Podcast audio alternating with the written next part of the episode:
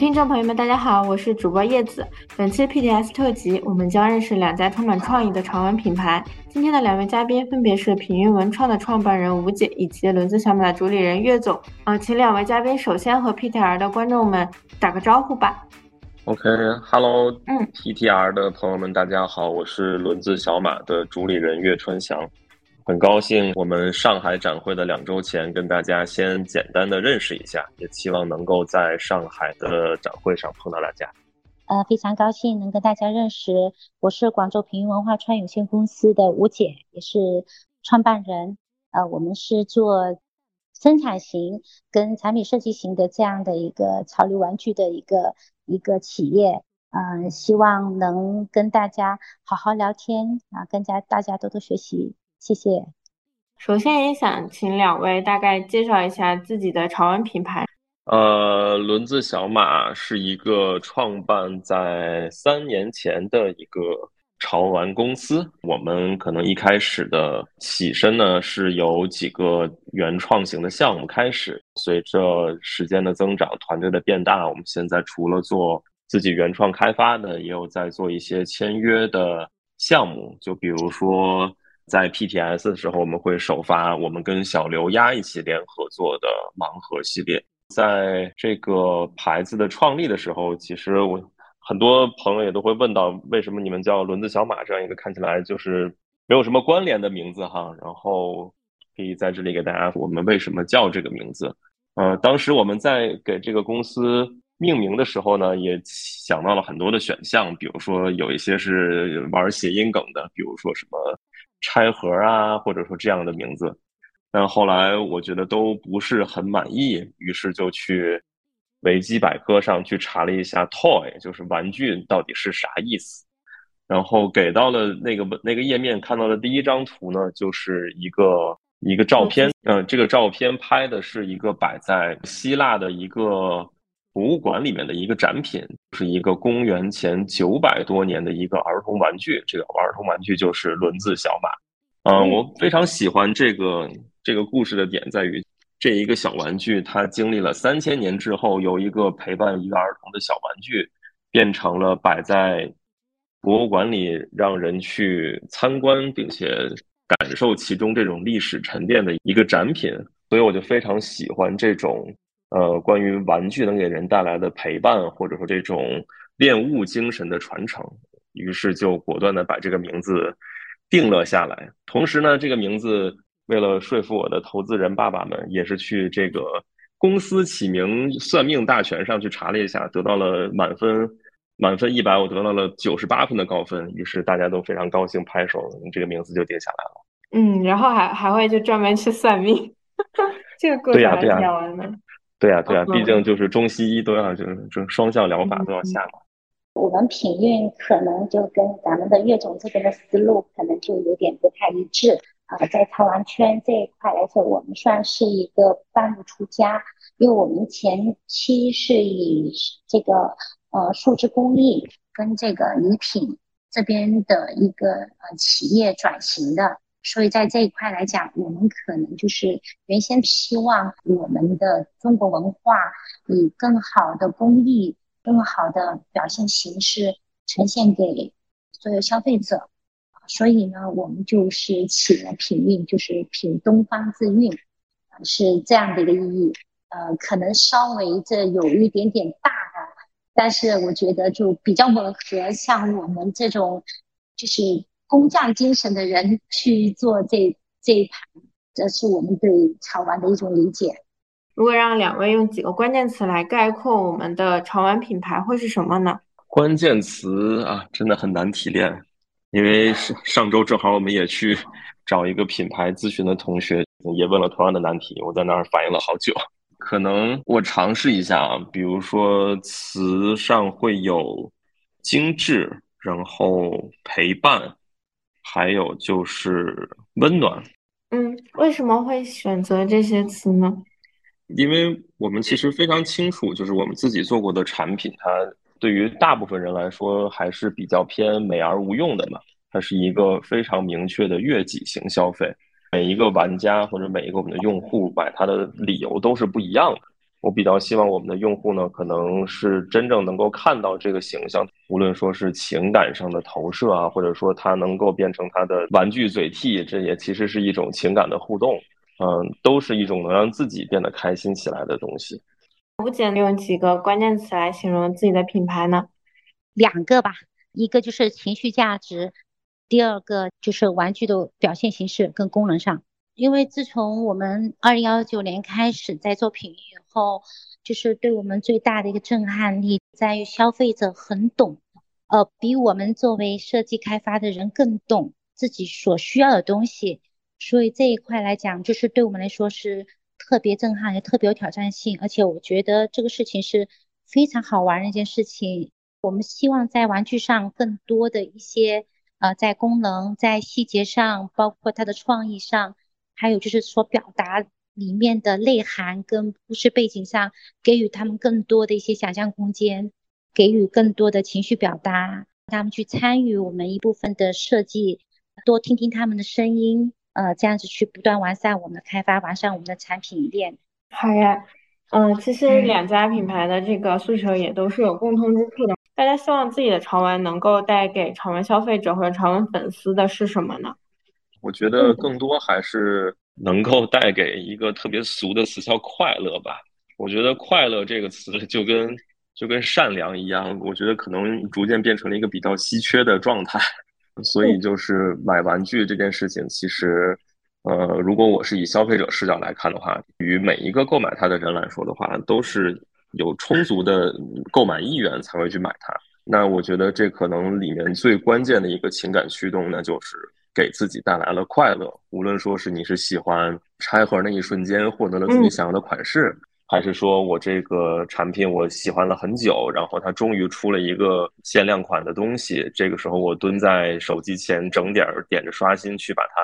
买下来，然后等着它邮寄到自己家门口去划开快递箱把它取出来那一瞬间，我觉得这其中都这个整个过程中都带都带着很多。呃，可能对于非潮玩用户来说很难理解的驱动力，在这我也觉得就是我们能够认识到很多的潮玩用户，或者说我们自己的这些消费者用户们，他们是一群很愿意去追求快乐的人。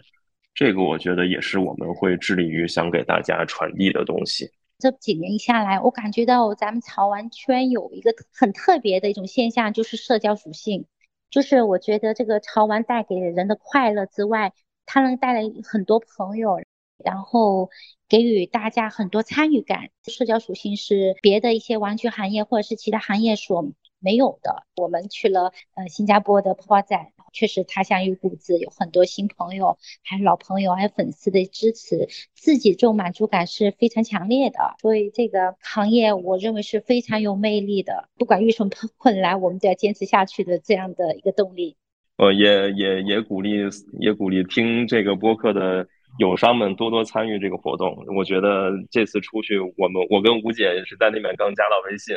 然后我们两家反正整体体验都还是挺快乐的，就是看到了一片新的用户，然后看到了一些新的市场机会，嗯，然后觉得我们的产品，呃，在国内大家卷来卷去 还是能卷出一些成绩的，然后到了海外之后发现，嗯，大家还都是很很认可我们的，还是很快乐。所以我觉得这个。巴巴马特展开到海外去，我觉得我们要紧跟脚步，不断去扩更多的一些，让世界人都了解我们中国的这个潮玩的魅力。还有就是，我觉得这是一片非常大的蓝海，给到我们的一些机会。所以在这方面，我觉得不管是中西文化也好，还是各个品牌互相的这个学习探讨，这个都是个非常好的一个释放口。所以我觉得巴巴马特展。就非常棒，其实两位嘉宾也非常熟悉了，那也借此机会，我们互相夸一夸对方的品牌吧。我第一次在展会上，也是就是一个友商的潮玩展上碰到吴姐的品牌，是因为我们俩是邻居，嗯，然后。呃，当时也是被吴姐的大手笔一套盲盒十八款的这个 所震撼到。不过确实，这个这个产品能看出来，没有两下子功夫积累是搞不出这种产品的。确实，我确实我们能希望能够看到，就是整个玩具市场大家能够在产品形态上有创新，而不是说就是拼命的去，呃，在稳一在一定的定价上去卷各自的这个成本，这个状况我觉得不健康，而更多是看到大家在产品形态上、产品玩法上有一些呃创新的地方，这我觉得是品运做的很强的地方，而且在于就是整个的这个产品的定位上也明确，也也能非常清楚的感觉，就是做了很多的考虑在里面的。它不是说我一个新牌子出来，咔嚓先先砸一堆产品到市场上了，而这个产品肯定是经过了相对很清晰的分析，再加上对于自己用户的理解，才能做出来这样的好产品。这个我不是不是瞎吹啊，我这个真的是很佩服这件事情。就刚刚才叶总说过，其实我们真正在正式开正式开了是在新加坡这个机会，就是咱们花站给到的机会。其实我一直有在关注 Kido，我说这个小男孩太可爱了，骑个小马，表现的形式其实又很简单，但是真的能能激发人内心一些东西。但是我觉得就是在轮子小马来讲，我觉得他们家在这个表现的这个内心的一些东西，我觉得会更有内容物一些。而且跟他们在沟通当中，我觉得年轻人带透出那种朝气蓬勃，对这个。潮玩界这种推动的这种理念，我觉得非常棒的，所以我特别喜欢跟他们在一起聊天，向他们学习。那其实品运的潮玩也在我们了解的过程中，也看到了很多，就是它的图片啊，以及它的这些呃资讯，比较少女，而且非常灵动纤细，然后也非常精致的这种风格。吴姐可以为我们聊，呃，为我们。介绍一下，就大概我们这个平面潮玩是怎么确定下来自己的风格呢？以及和其他的潮玩相比，这些潮玩它独特的一些差异点在哪里呢？我们自己有二十多年的生产经验，所以在这个生产工艺上面，我们是相对会有一点优势。所以说，在表现形式上，就是相对会极致一些，就能把一些工艺的表现做到，嗯。就是别人认为是不能做到的，我们尽可能去实现它。嗯，在至于说我们在开发形象，他们认为我们的产品都有点不灵不灵仙气哈，其实跟我们企业的基因是相关的。因为我们之前在做工艺礼品的时候，都是以做大型手办跟一些就是嗯中国文化传统的这个收藏品工艺品相关的，所以就自带了一些这种基因，就是做的东西很。很容易就会做一些相对来说代表一些有点带点仙气的这样的女性的这种呃设计会透出来。我们的设计师都是以雕塑为主的，所以就说他们在表现形式上可能也会做一些做加法，这可能也会是让我们品牌方这边的一些差异化。在我理解的是，咱们很多品牌方就是在表现形式上更大胆。更突出，更有创作性，我们家可能就会体现出一种细腻度，呃，跟丰满，呃，可能这就是我们家跟跟别的品牌方呃不太一样的一个点。大家是怎么去定义，或者说怎么去发现一个未来可能会有比较大的潜力的这些创意的呢？然后，并且是。呃，再把这些创意转化为我们的可能潮玩也好，或者说其他形式的玩具也好，这个过程是怎么样的？嗯，轮子小马这边的业务模式可能会有一部分会很像一个艺术家经济的部分，所以其实我们在这个艺术家的呃作品的开发上选择，其实更多，其实更重要的点在于就是如何挑选一个好的合作的艺术家。这个其实考察维度上，我们在第一阶段其实都并不太会在意他现在手头的已有的作品是什么样子的，我们可能更在乎的就是他对于这件事情的呃预期在哪里。嗯，就举例来说，其实陶乐斯这个项目，我们的合作的设计师叫迟一，当时就职于某某一个大厂的一个比较厉害的一个插画师。我们互相认识的时候，哈，他给我们提供的那一份。产品的设计其实是一个呃男生的一个形象，然后呢，我们可能会帮他去梳理，就是现在你如果用这个形象去推到市场上的话，你可能面临的竞争对手是什么样子的？你对于这个玩具项目的开发会有什么样的预期？这样一个很类很类很类似于一个品牌调研型的谈话后，它其实从想法上会有一些调整，然后最后我们在一起的联合的摸索中，才逐渐推导出了。陶乐斯这样一个看起来比较有点独立女性的这种气质的一个形象出来。也确实就是在这个过程中，我们也是有一些彼此的说服和彼此的磨合在里面。但是只要能跟我们一起磨合过这一段之后，后面很多事情就是双方的。呃，这个预期都会被拉到一个非常一致的状态，然后在所有的决策和所有的营销动作上，或者说呃产品线的规划上，其实都会更合理一些。然后呢，我们还有另一部分的产项目来源，其实是来源于一些已有的 IP 的玩具产品的开发。举例来说，像小刘鸭这样的形象，上一代的小刘鸭就叫做打工人系列，然后这套打工人系列里面也是非常非常清楚的去。展现了很多就是职场白领中的一些一些生活状况。那我们时隔将近一年之后再出小刘鸭的盲盒的时候，我们可能会想到的事情就是我们如何在上一代的这个基础上再去做更进一步的迭代。所以在这一代的小刘鸭上，我们也去做了除了职场题材之跟之外，我们还去做了一层，就是呃，如果。博物馆的展品下班或者上班之后的状况会是什么样子的？所以就做了一套融合了职场题材和艺术展览品，呃，博物馆中的展品这样的一一个融合型的形象出来。但我希望它的效果是好的，因为我们在这方面确实是做了一定的加法在这边。嗯，这个可能是我们对于已有的外部合作的 IP 的产品开发上的一个基础逻辑吧。就是确实两种业务型区别还不小，但是我觉得。根本上来说，都是我们希望这件事情能够做得更扎实一些。您刚刚一直提到陶乐斯这个这个潮玩形象，它大概大概是一个什么样子呢？陶乐斯这个项目的一个基础型美式复古设计的一个女孩子形象，她有那种很大的波波头，然后还带着这种发卡。但是她最关键的两个形象就是她的呃右手拿着一个沾血的刀，然后左手拿着一个沾血的心。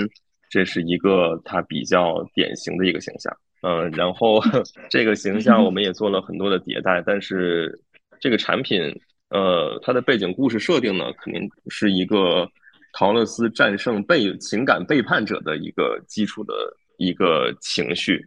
所以就顺着这个线，我们也延也延延伸出来了很多的陶乐斯的形象的关键词，比如说独立，呃，比如说果敢。一系列的就用来描述独立女性那个关键词，这其实也是我们为什么能够在去年可以开始和 Dior 这样算是呃国际上目前声势比较大的一个潮流品牌的一个合作，也是我们在品牌的调性上获得了一些共鸣，然后才能够有这样的一个合作。呃，陶乐斯其实目前来说是我们厂牌里面用于和。呃，潮流品牌合作最快的一个形象，我觉得也是基于就是它在一定程度上能够获得的一些女性用户的一个嘴替。嗯，确实，我们在这个形象刚发布的时候，比较火的一条笔记下面有用户说想买一个回家震慑老公。我觉得这个这个反馈还是很直白的。嗯，所以就是虽然它当然也不是说所有的形象都是用来震慑老公的，但是它能一直能够成为就是比较偏。潮流爱好者或者比较独立的女孩子们的一个一个化身，我觉得它就是具有自己的玩具的意义。好，吴姐，就是像关于我们这种好的创意的挖掘，或者说好的设计师该如何把这些好的想法落地呢？首先，我们我们品域现在目前来讲，就是可能以女性视角的去做 IP 形象，所以就是。就刚才您说的哦，我们家东西都好像都有仙气，但是我们现在这次这个参加泡泡玛特展，我们也推出了我们另外一种风格的代表女性的另外一种风格的一种支线，呃，就我们会把我们这个 IP 拉长了它的维度，我们之前咪咪呀啊，它是有治愈功能的。我们把它拉伸了以后，让它进行那个成长，会有更多成人世界里面的一些内涵的东西，然后再把它在维度再下降，把它又做了一个呃下线，就是叫米卷的一个副 IP，它的下线下沉以后，把年龄段做小，就是代表当初自己内心小孩里面的成长过程的一些经验，比如说是那种需要的温暖，还有表现出来对未来美好的一种期盼。那另外来讲，我们又重新开了一个叫鹿王的这样的一个 IP 支线，就是当初鹿王其实我们已经呃已经憋了好久了，它背后带来的这个寓意，包括它故事层面，还有它的这个背景，我们想了很久，因为它毕竟是很中国风，很有这个呃大家都能都知道鹿王的一些背景故事啊，一讲鹿王对标的是。敦煌啊，还有曾经的九色鹿，很多这种童年的记忆在里面。所以，我们如何把它做到最好的演绎化，让大家更接受，让用现在的美学去接受曾经我们的一个传统文化。其实，呃，这方面我们反复在进行推敲。所以，我们把这个也做了一个大胆的尝试，也是把这个 IP 做了三个阶段，也是从幼龄时态到。我们的青少年再往成长成年的这样的一个过程，去做了一个这样的维度的这样的一个设计，所以呃，这可能也是我们品运往后走，呃，在推广这个呃产品线或者做我们潮玩圈的，可能是我们的一个发展的一个主线，就会把 IP 做各种维度的一个拉伸，它会有几个形态。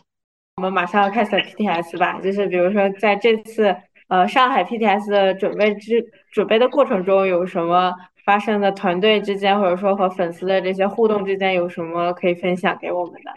这次在 PTS 的准备上来说，我们还是有努力去想一下，就是让这个展位看起来更协调一些。所以我们也做了一些减法，让之前可能更偏厂牌化的呃体现，就是之前可能更像一个杂货铺，进来之后你看到所有的东西都在一起。这次可能去做了更多的主题定制化，可以先小小的剧透一下，我们这次可能会以一个玩具博物馆的形态出现在 PTS 的观众的眼前，主要也是在于，就是我们后来发现我们的这个展位跟贵泡泡玛特的这个 Skull Panda 和拉布布处于一个对门的状态，所以就我担心会非常非常的卷，所以就喜忧参半的拉高了我的整个展会预算。所以东西会做的相对来说更精致一些。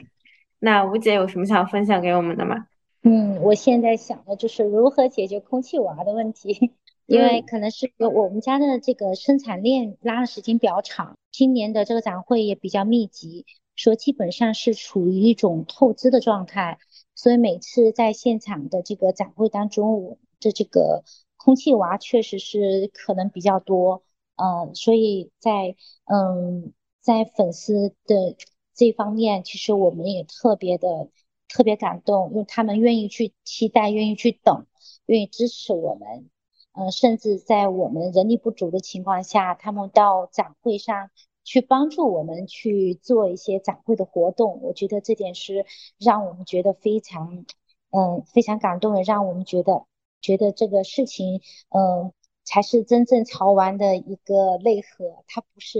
品牌方自己唱独角戏，也不是粉丝自己单独喜欢那个独自喜欢的东西，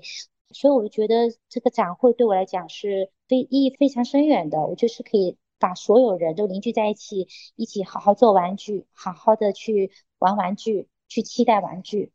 虽然说有很多人会出现呢。退坑，或者是说有些不理解，但是我觉得这个事情来讲，它是嗯是在进步的啊，所以就作为我们品牌方来讲，只要大家不忘初心，就是要做最好的产品，做最好设计，展现给大家。我觉得这个只要初心坚定了，那我认为不管是粉丝也好，参与咱们潮玩的所有的人也好，它一定是一个正向发展的。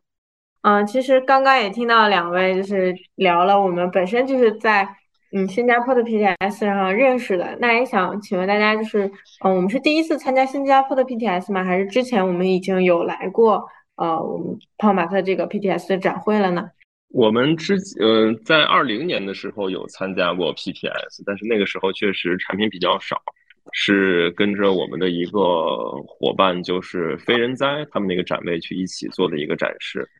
然后也觉得很很受到启发，所以就也顺便就报了二一年的 PTS，但是一些客观原因吧，导致二一年其实这个展会咱也没有办起来，所以就一直就空过了二二年，一直就到了今年了。所以就今年，我觉得所有展会其实都在遍地开花哈。然后我也觉得，就是这个是时隔两年，我们的上海的 PTS 能够重新开启，也是对于我们来说都是一个很好的事情。嗯，因为其实，在展会上和所有的玩家能够直面的沟通，对于我们我们这些厂商来说还是很有意义的。因为你无论说是在线上沟通，还是说把用户都拉到一个微信群里沟通，它其实都还是隔着隔着一个网线在这里在聊天。呃，在展会上，你可能见到所有的用户就是来你这里，他们来这里的原因是什么？他们进来之后想看的是什么？他们买了之后会跟你的工作人员有什么聊天？这其实都是一个非常好的学习的过程。所以，其实我们去参加展会，其实也都不是说是为了在展会我们变成一个销售的渠道去啊狂卖东西，然后赚很多钱，大家就很高兴。其实我觉得更多的点还是在于，就是能够跟用户有一次很好的学习的交流的过程。PTS 是我们之前有有有报过的，是因为一些特殊原因就没有开嘛。然后这次新加坡这次是第一次，嗯，确实给了我们开了一扇窗，就是跟国内开展不一样的，就是我认为咱们这个展是更纯粹，所以会让我们来觉得是一个很很多很多的想法，都是来自于。通过这个展看到了一些，看到了一些就是嗯纯粹的东西，包括是粉丝，包括是我们的呃机会，还有就是发展啊，还包括我们一起参展的所有参展商，其实我们的这个想法是都是一致的，就想做好这个事情，所以在这方面我觉得是一种志同道合的一种心灵碰撞啊，所以希望 PTS 越办越好，我们也会继续努力，一直跟着下去。对于本次的 PTS 有什么期待吗？希望给空间，因为我们旁边是 SP 太牛了，我们会觉得很有压力，所以就说在这方面就是，呃，希望咱们展会能有更多的一些空旷的地方给到大家，就是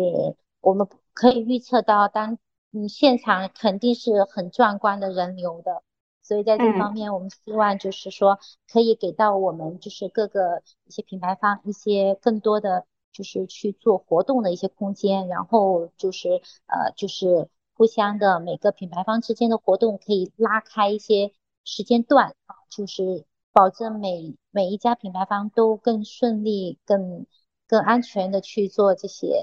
呃展会活动。好呀，呃，那岳哥有什么想在这次？PTS 上能够看到的一些新的变化，或者说有什么期待吗？嗯，我觉得就是也是也是顺着这次从新加坡的展会回来之后，我们的一个体会吧，就是我们自己的产品在新加坡那边，其实这次一共只有五家国内的厂商去了新加坡，然后其他更多还都是呃整个东南亚地区。我觉得反过来，对于我们国内的这个潮玩展来去做的时候，其实。我蛮希望你们能够再去多邀请一些，就是海外的设计师或者说设计团队来一起来参与这个活动。我们也在跟本地的一些设计师在聊嘛，所以他们也会感觉到他们难以置信国内的潮玩展能做到那么大的夸张程度，然后非常的羡慕。所以我觉得从展会上，我觉得应该再去对于海外的客户来说，要更有一些给他们发展的空间。我也希望能够邀请他们多来。嗯，所以就是在展会这个平台上，我希望能够，呃，泡泡玛特代表我们整个中国的潮流玩具的行业，去对他们发出邀请，然后给予他们一些来这里去办展的一些便利，然后搞起来这个展会，让整个我们的玩家能够有更多的作品上的新的新的作品，或者说他们以前见不到的东西的的观赏或者消费，我觉得很重要。那这次也特别。呃，希望几位能够给我们剧透一下，就是像这次的 PTS，我们会看到哪些，比如说只有在本次展会上开始限定的一些产品呢？我们这次来了，带了一个，就是我们第一次做的偏手办型的大娃，这个不知道结合的点会不会有点有点大胆啊？我们做了一个咪咪牙的一个版本，大概是三十公分高的一个这样大娃，我们取名叫宫殿。我们这次用到的就是还是原先的这种像 BGD 的眼睛，但是这一次我们增加的工艺是贴金箔，在这个工艺上，我们我们用了很大量的时间、人力、物力去做这个事情。呃，因为在工这块贴金箔上面，它又要贴那个树脂。上面它其实需要，它会有化学分解的，做出来的话可以算是我们自己认为在这方面我们会得到了一个呃工艺上的一个提升，呃，另外一种就是表现形式的一种呃一种提升，所以就说在这方面我希望也能得到呃真实粉丝的一个认可，然后感觉对工艺或者说对材料的这种还是挺有挑战的一次创新，嗯，是的。因为这个可能也是个比较大胆的一个做法啊，因为这个贴金箔，呃，在工艺品来说，它可能是相对来说是比较普遍的，但是在潮玩界来说，我们这种贴金箔工艺可能跟跟之前的是早期的心思是不太一样的，所以在这方面，我们希望就是说能多一种表现吧，让更多人去去喜欢它。希望能让更多喜欢潮玩的朋友们去了解到，原来潮玩可以有不同的、更多的这种表现形式，更多的一种做法，让他们去，嗯，甚至让他们去理解、去参与。哎呀，吴姐真的是卷王，真的是 贵金属都用上了，这个让我们怎么活？我们我们这次首发两个大型的项目，一个就是。呃，就刚才在讲的，就是小刘鸭博博物馆这一套的产品，这个也是和和泡泡玛特一起做的联合首发。可能在最开始的时候，只能由我们的展会现场，再加上泡泡玛特的线上线下店才能够买到这套产品。所以展会的时候，也是大家最快能拿到现货的方式。这个是我们的这次的重中之重吧。然后还有一个首发的产品，就是陶乐斯和 Diesel 联名的这次秋冬服装的一个产品。呃，这一套盲盒，呃，也是在展会上会有限量首发，因为我们这套产品的呃发售方式除了展会，然后接下来可能会持续一段时间，都会只能在呃 Diesel 的店里跟着服饰一起去做满赠的活动才能拿到。所以就是还是希望大家，如果真的很喜欢陶乐斯的和迪泽这套联名的产品的话，也就是在展会上多多支持我们。嗯，这个大概就是我们这次展会上两个比较大型的首发项目吧。嗯，两位作为我们的这个参展的厂牌的代表，有什么想为本届、想对本届 PTS 或者说对于即将参加展会、展会更多以及更多潮玩爱好者想说想说的话呢？有什么想跟我们聊的呢？对行业来讲，咱们这些不管是 PTS 展会或者是其他的展会，其实对我们潮玩这一块讲是非常大的一个促进的这个作用的。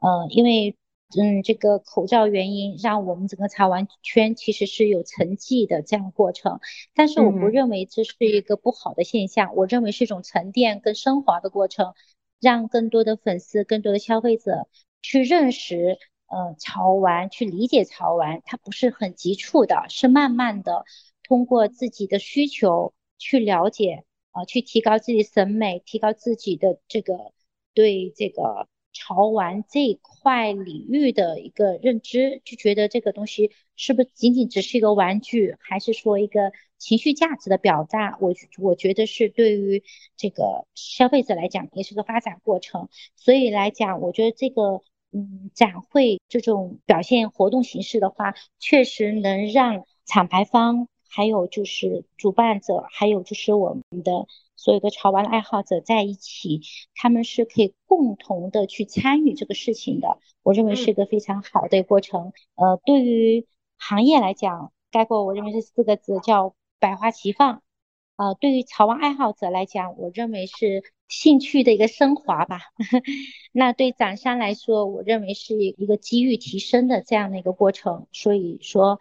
这个展会，我认为是办得好，办得更有方向性。我认为是对我们的整个潮玩来讲，它是一个引领的、引领的这样一个方向标来的。我们对 PTS 展是抱着很深的期待。也希望从中能看到明年我们该要怎么去配合这市场，然后去做更多这个更好的产品，让自己在市场上能得到大家的认可，得到就是更多品牌方的一些这个支持，这个也是我们想要做到的。我觉得对于展商，我可能想 对用户的去有一个小小的建议，就是我希望用户们，我虽然知道大家可能在展会上会上午的时间大家都在排队啊，然后去抢一些限定的发售品，这个过程会很累，但是等这个过程。呃，到了下午的时候，我希望大家能够多给一些呃新鲜的牌子们，或者说一些展位很小的这样的艺术家们一些关注的机会。我希望我们的在现场的用户们呢，能够多多的给他们一些鼓励，然后主动打开话匣子。你这社牛一下，可能对于他来说是一个能高兴一天的事情。嗯，多多让大家能够感受到在在这个展会中获得的支持，然后或许你在这个过程中也能够收获到自己下一个最心仪的玩具。毕竟大家都还是带着很大的诚意和努力来这里去把东西展示给大家，也都是拿出了大家最好的、最努力的产品。这个我希望用户们能够能够多多的帮助我们，然后一起去让这个行业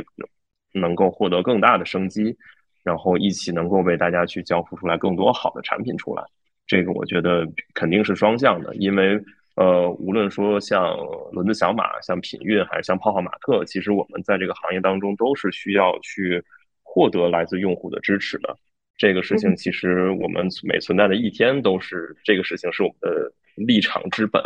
所以用户们多多的勇敢起来，跟新的牌子一起去交流。嗯，是的，嗯，我感觉其实今天岳哥说的很多话都非常的让人感动，就包括对于国外展商以及嗯，可能在本次 PDS 上亮相，但是会比较小一点的，可能没有那么大众的一些呃展商，其实是需要大家得到大家用户的关注的，嗯，也是真的希望大家像岳总说的，我们下午可以多逛一逛，然后去发现一些宝藏店铺。然后我们再次感谢吴姐和岳总的时间啊！临近展会，其实大家也都非常忙碌，为了给粉丝们最好的这个体验，然后也是带来我们全部最好的东西给到大家。马上就要下周就要到来的这个 PTS，非常期待在现场也见到，不管是品运也好，也是轮子小马也好，为大家带来的这些潮玩作品。然后继续，我们在愉快的倒数最后一周，呃，感谢听众朋友们的收听，我们下期 PTS 特辑节目再见，拜拜，谢谢两位，感谢感谢叶子，感谢叶子，辛嗯辛苦了辛苦了。